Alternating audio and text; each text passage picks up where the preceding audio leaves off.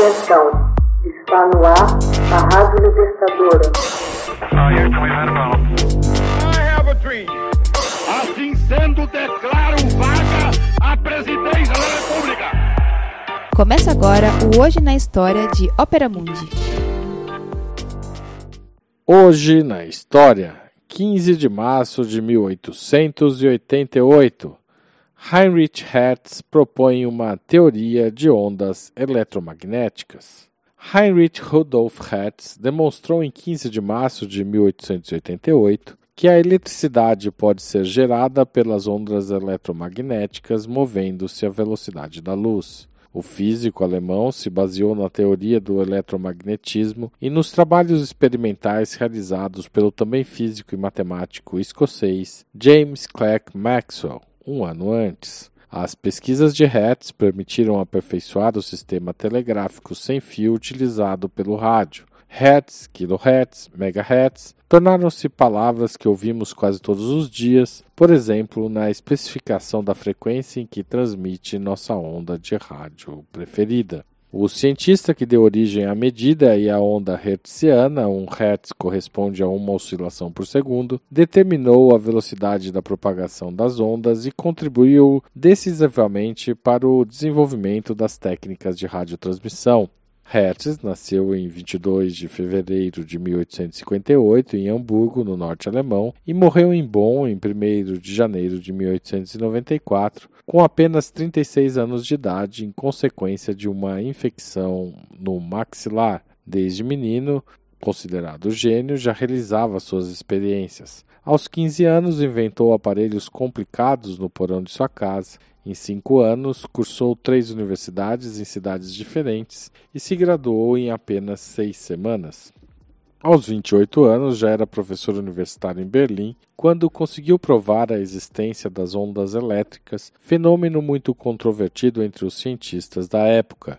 Em 1887, Hertz maravilhou o mundo científico com uma série de experiências sobre a teoria eletromagnética do escocês James Maxwell. Este havia demonstrado que a ação eletromagnética viaja pelo espaço em ondas transversais, semelhantes às da luz e com a mesma velocidade. Hertz provou que existe uma estreita analogia entre as ondas eletromagnéticas e as luminosas. Ambas se propagam a 300 mil km por segundo. Além disso, se refletem, se refratam e sofrem os mesmos fenômenos de interferência e difração podendo ainda ser polarizadas. Estas observações foram fundamentais para o desenvolvimento do telégrafo e mais tarde do rádio e da televisão.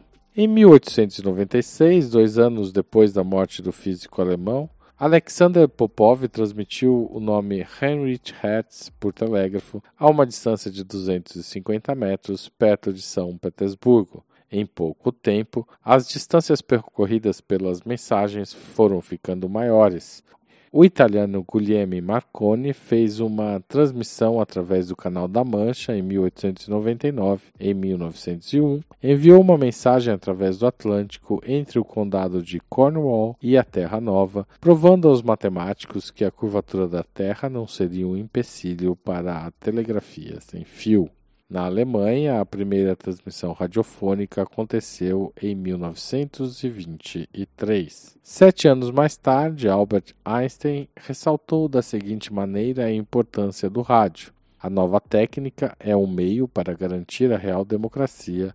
Ela não só facilita o cotidiano das pessoas, como também desperta a sociedade de sua letargia. O novo veículo possibilita a todos o acesso a obras de pensadores e artistas desconhecidos, cuja apreciação até há pouco ainda era privilégio de classes abastadas. Em 1933, Hitler aproveitou-se do novo meio de comunicação para difundir o racismo no país, obrigando a esposa e as duas filhas de Hertz, de família judaica, a deixarem a Alemanha.